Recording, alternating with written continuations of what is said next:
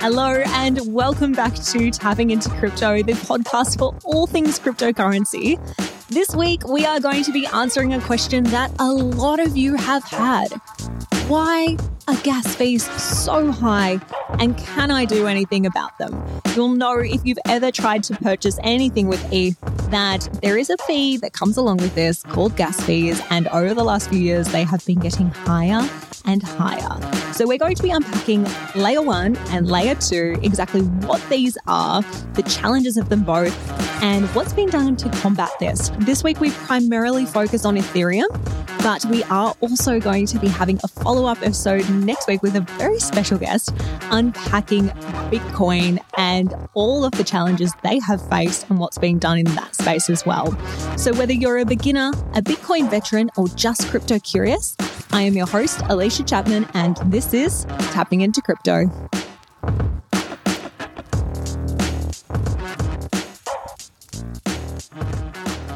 Welcome to the podcast, Matt Baker. It is so good to have you on with us today. Yeah, no worries. Keen to be here. Now, Matt, you work for Swyftx. Can you let us know a little bit about what you do over there? Yeah, so I'm the customer support second in charge. So I help manage the customer support team, uh, make sure they have everything they need to help assist customers, complete their work to a high standard, and really create a genuine and authentic customer experience for our users. You definitely do that. I know we've had so much beautiful feedback, even from the pod of people like, oh, yeah, I had this question and they were so kind on chat and helped me out. So definitely fan faves over there at Swyftx and always looking out for everyone. So love what you do. Now, the question that we ask everyone who comes onto the podcast is what was your very first crypto purchase? And do you still have it now? Yes, actually. The first crypto purchase I ever made was about three years ago, and I bought a little bit of Ethereum and I still have it. Oh, how good. And so hanging on through all the ups and downs, especially the last few months, but I can imagine three years ago, you would be in a pretty good position from when you bought it. Yes, the Ethereum that I bought looking a bit pricier than the first time I bought it. So a lot of ups and downs, but mostly up, which is great. Love that. Today, we are going to be chatting about layer one, layer two. So it's something we've briefly touched on a couple of times in FAQ episodes and through crypto catch ups, but it's never something that we've actually broken down. So, Matt, taking a step back and zooming out to a super high level for those that haven't heard about it before. Yeah, no worries at all. So when you're looking at a blockchain network, it has to be scalable, it has to be decentralized, and it has to be secure. And when you're looking at its ability to scale, the blockchain network has to be able to process quick transactions for a low fee so that it compete with a lot of the centralized authorities that we have like Visa and MasterCard. So when you're looking at scalability, you can either build out the capacity of the network for itself. So that's layer one solutions, looking at like Ethereum moving from Ethereum to Ethereum 2.0, or you can scale the network by offloading some of the work to side chains and similar solutions. And those are layer two. And I guess I think I've heard this referred to as the blockchain trilemma. So if you think about it, as you touched on just then, is the trilemma, which is that they need to be decentralized, they need to be secure, and they also hopefully need to be able to scale because more and more people use them. But having all three of those is something that's really, really challenging to hang on to. Yeah. So most projects will try and tackle all three elements in one, or they'll focus on decentralization and security because both are actually really non negotiable when you're looking at the functions of a blockchain network. But the ideal blockchain network is secure, decentralized, and scalable, but it finds the right balance between the three. And this can be difficult because it presents problems for their network and as their usage grows, sort of like a student trying to manage work, study, and a social life. yeah, we all want that magic triangle and it's very, very hard to obtain. So, yeah. Um, yeah, I think that's a really good way to kind of break it down and look at it as well in that there is a purpose for layer twos. And for the most part, would you agree with the statement that for the most part, it is to solve scalability issues? Yeah. So a lot of networks will primarily focus on the decentralization and the security aspects because the security is paramount when you're dealing with users' funds and they're transacting across the networks. And a lot of them aren't impervious, but you need to make sure that the network is as secure as possible so that people don't lose their money and people can't play with the network and unjustly enrich themselves. And then decentralization focuses on the distribution of the computing power throughout a network rather than having a central control of the network live with one person or group. Yeah. And this is a really important notion when it comes to blockchain networks because it allows for a financial ecosystem built for the people that's powered by the people as well.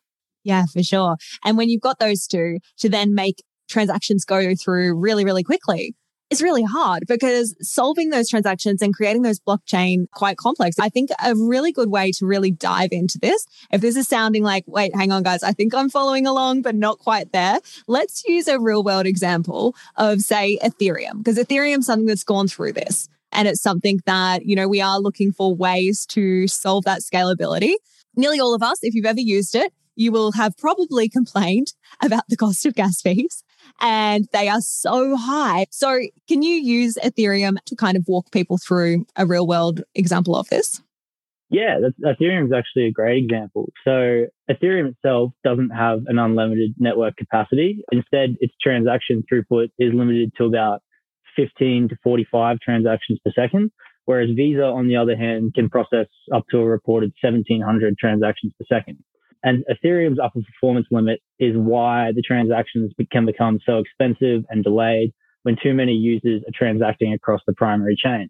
This is a particular issue because the number of transactions on the Ethereum network just continues to grow and grow and grow with the introduction of decentralized finance itself alone, which is an entire ecosystem of apps enabling users to trade, lend, secure loans and do other financial activities without the need for traditional intermediaries.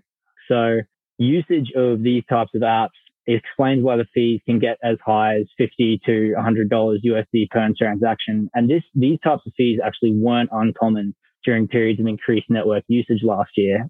So a good way to explain the scalability issues that networks like Ethereum and Bitcoin face is just like a motorway where too much traffic makes the Ethereum or Bitcoin network congested and it becomes a pain for users. Mm. This pain often comes in the form of long delays for transactions and what can really be ridiculously high transaction fees. And a lot of my friends in crypto have been caught up with this using Uniswap once or twice. I'm not going to lie. Oh, yeah.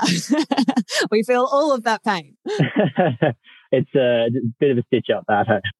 Yeah, 100%. And so when these fees they got so high we've touched on eth 2.0 and that's definitely something that we want to unpack what else have people done to try and combat gas fees? When you're looking at ETH, there's a lot of different ways that people have tried to combat the scalability of Ethereum. The network itself, like you said, is looking to move to an ETH 2.0 model, uh, which is based on a proof of stake rather than a proof of work model. And once the shift is completed, Ethereum should theoretically be able to handle upwards of a thousand transactions per second, which is a massive increase from the traditional 15 to 45 transactions per second that they can process. And it'll mean that it's lower fees and quicker transaction times for all those people looking to use the network. So if you're listening to this and you're like, oh gosh, what is proof of work, proof of stake? Jump back to our staking episode. Tommy explains in really great detail all of the things you need to know about the difference between the two of them. But that shift to proof of stake, that's huge. And it has been something that we've been speaking about. I think our very first episode with Pav, we spoke about this is coming soon, going to happen soon. And it still isn't here just yet at the time of recording. So, Matt, what else is happening? Because Ethereum will get there, I'm sure, at some point. But people can't wait forever and they haven't been. So, what else has happened to kind of combat this? Yeah, so instead of your traditional layer one solutions, like looking to improve the primary network, uh, you can look towards layer two solutions as well, which basically develop secondary protocols over the top of the main network. And these ones exist to offload transactions from the main chain to the second chain. So this can be done in a couple of different ways. You can introduce state channels or you can introduce side chains like uh, Arbitrum, Optimism, and Polygon. Mm-hmm. Uh, Polygon is actually a really good example because it's an Ethereum side chain that's slowly becoming a really popular choice for a lot of Ethereum projects and it offers a great transaction speed at a really low price. Ethereum can handle, like I said before, about 15 to 45 transactions per second. Uh, and Bitcoin only on average processes about 4.6 transactions per second. But the Polygon network is supposedly reported to be able to achieve upwards of 10,000 transactions per second. And I believe that remains unbeaten by any other network so far. Yeah, cool. And so when we say side chains and even layer two, does that mean that the foundations of that layer one project are being utilized? So say Ethereum and the sidechain, are they still using, I guess, the building blocks of Ethereum to run Polygon? Yeah. So sidechains are actually a really popular choice when it comes to layer two solutions because they're a separate blockchain that runs parallel to the Ethereum mainnet. and they operate independently, but they increase in scalability. They generally use utility tokens in the mechanisms when it comes to transferring data between the sidechain and the main chain. And what these networks then do once they've processed enough transactions is roll them into a larger single transaction or roll up blocks. What a roll up block does then is it's sent back to the Ethereum network in a single transaction rather than the many distributed transactions between all the users. And the details of all those transactions are recorded on the primary chain. So in the end, users split the transaction fee for the roll up block which is why the microtransactions composing the rollup block can be so cheap and the transactions are written back to the primary chain without inconveniencing the users. Hmm. okay. So their solution, I guess, is to use all the building blocks of Ethereum. And then instead of charging one transaction at a time, what you're saying they do is they combine them all together and then split the fee of processing those transactions, we'll call it, amongst all the people that are in that block. Yeah, exactly. So all the transactions are processed on the side chain, say Polygon. And then once enough transactions have been completed, they can be rolled up into the same block, commit sent back to the Ethereum blockchain and recorded the data there while the users didn't have to experience long wait times or high fees trying to get a transaction through. We've touched on a few there, but as a user, what are some of the perks or I guess even the disadvantages that come with using layer two solutions? Yeah, so one of the big perks for me, especially when it comes down to using layer twos, is just the fees. So mm. when I first got into crypto, I was using the BTC and the ETH network consistently because it's just the old go-to. But I started realizing quickly that, especially during periods of market volatility or high network traffic, you start incurring obscene fees. Um, I've I've paid 50 to 100 US dollars for a simple Ethereum transfer before when I really didn't need to, when I could have used a layer two chain. So what layer twos do is because they take a load off the primary chain, you're essentially paying cents on the dollar for a transaction. In fact, just last night I made a Matic transfer that only cost me a couple of cents, if that. No way.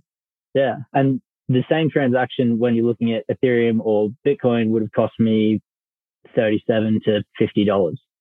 Yeah, 100%. And so that's because they have, just as we touched on before, you know, all these different utilities and, and ways around scalability to make sure that, of course, everything's still safe. But what are some of the disadvantages then? If you're thinking about that, like lower fees don't just come, I guess, with nothing. Yeah, no, there's always the catch 22 when it comes to using crypto. And, and I think it's important that people are aware of the risks when it comes to using these networks too.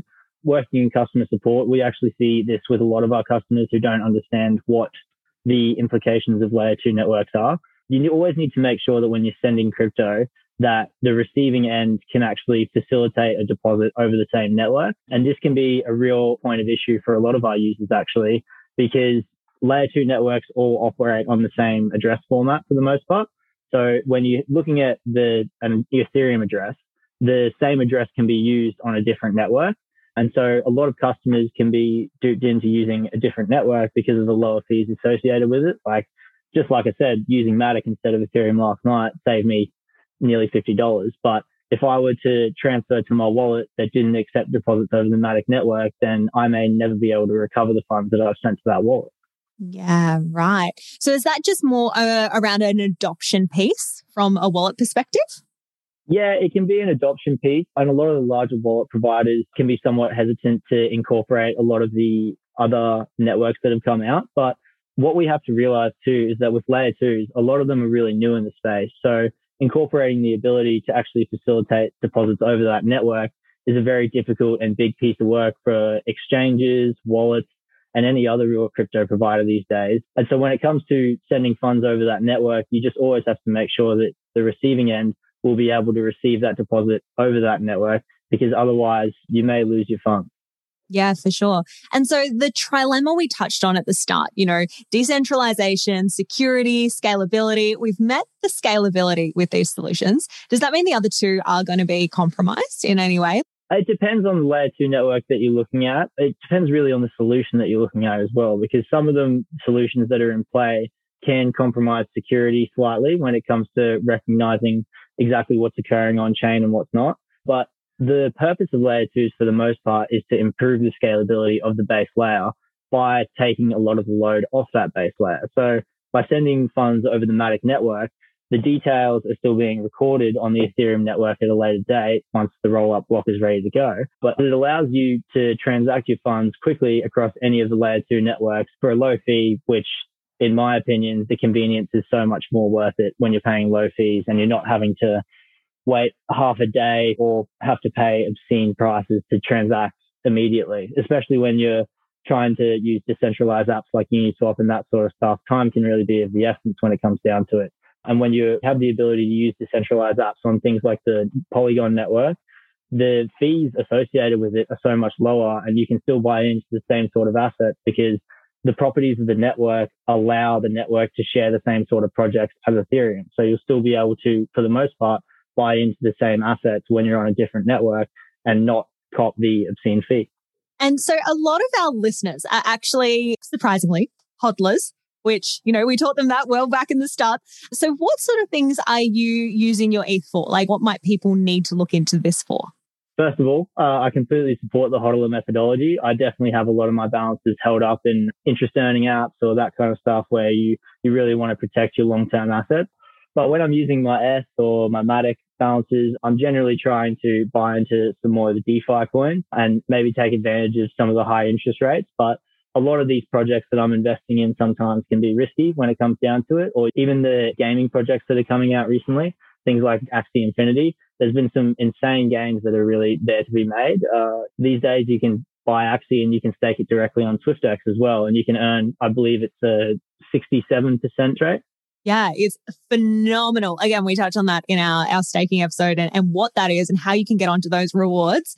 But yeah, I think, you know, that's a, a, really cool real world utilization of it and what a lot of people are doing. The other thing I guess I hear a lot of people talk about is using it to buy NFTs. So if there's a project that you're really interested in, that can be another way that you need to move some of these funds around. So let's walk through what it actually looks like on Polygon compared to, I guess, doing it directly on the network, what would that transaction look like? Yeah, so it's essentially similar to when you're transacting on Uniswap on the Ethereum network as well. You uh, you send your funds uh, across the right network to your MetaMask wallet or your Trust wallet, making sure that it's on the network that you want to transact on. So, for example, here Polygon.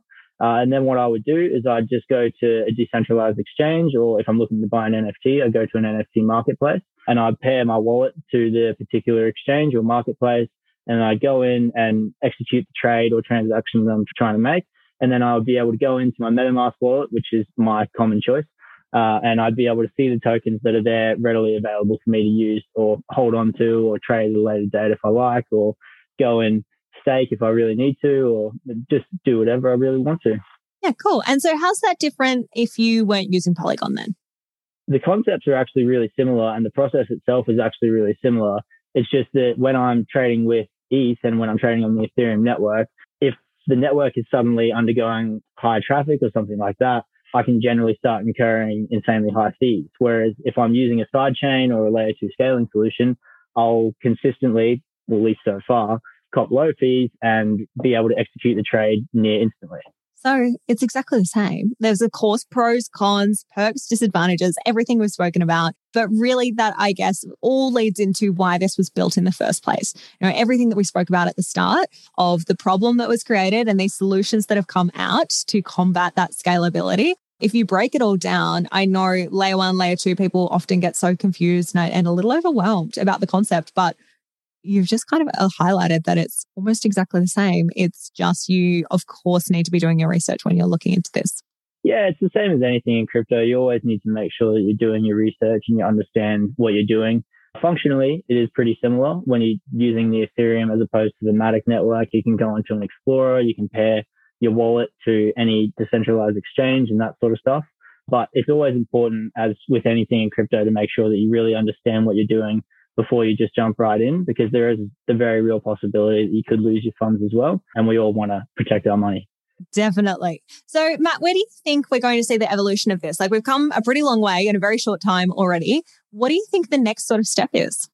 To be honest with you, I'm, I'm not too sure. There's some pretty exciting projects on the horizon when it comes to layer two scaling solutions. And I'm, I'm very excited to see what Ethereum 2.0 brings as well. It's looking like that's going to be a, a very interesting change and people will be able to start earning on their Ethereum by staking it on the network as well, which is pretty amazing. I, I personally love Ethereum, so it, it'll be a great change for myself. I'm not too sure when it comes to layer two solutions, to be completely honest with you. A lot of what goes on can be at times far outside my wheelhouse, but as well, the implications of what you can do currently already are vastly an improvement on the last 10 years of crypto. Right now, I can transact across the Matic network or the Arbitrum network for cents on the dollar when it comes to trying to trade on the Ethereum network. And that already is saving me money and allowing me to move my funds through the network without any issue. And I think if we go back and we draw parallels to like when the internet first started, and that is a topic that we're going to dive into is Web 3.0 and everything that's happening in that space as well. But like when the internet first started, it was pretty basic and there were a lot of problems and it was very, very, very slow. And as people get more excited and involved with it and developers come along and they build new solutions, it gets better and better and better. And I think like what we've just touched on is you don't know because it hasn't even been thought of yet. And unless you're someone who's in that space, actually developing and building and imagining and creating, it's kind of like this endless possibility. Like, you know, five years ago, we probably didn't think that we could solve Ethereum scalability issues or that there would even be one because the adoption just wasn't there. So it's super interesting to see how far we've already come. But yeah, the, the future is exciting as well. Yeah, the future is definitely exciting. And if you look at where crypto was 20 years ago, people didn't even think cryptography could really be used for any financial implications or anything like that. And now 20 years later, we're able to log onto a platform like Swyftx, deposit our AUD, start investing in coins that are on different blockchain networks, stake, earn interest on them, transact on decentralized finance platforms. It's just the future is really bright for this industry, and I'm I'm quite keen and quite excited to be involved. Amazing. Well, Matt, it has been an absolute pleasure having you on. Thank you so much for breaking this down for us and making it super easy to understand. We actually have an episode next week where we're going to dive into the Lightning Network, which is something that is solving scalability and really advancing things on the Bitcoin network. So that one's going to be really exciting to dive into. But thank you so much for joining us today, and we will talk to you soon. No worries at all. Thanks very much for having me and um, keen to come back. Thank you so much for joining us for today's show. If you liked it, don't forget to head over to the gram and join us at Tapping into Crypto. And before we finish up, just a general disclaimer that this podcast is for entertainment purposes only. And the opinions on this podcast belong to individuals and are not affiliated with any companies mentioned. Any advice is general in nature and does not take into account your own personal situation. If you're looking to get advice, please seek out the help of a licensed financial advisor. We'll talk to you soon.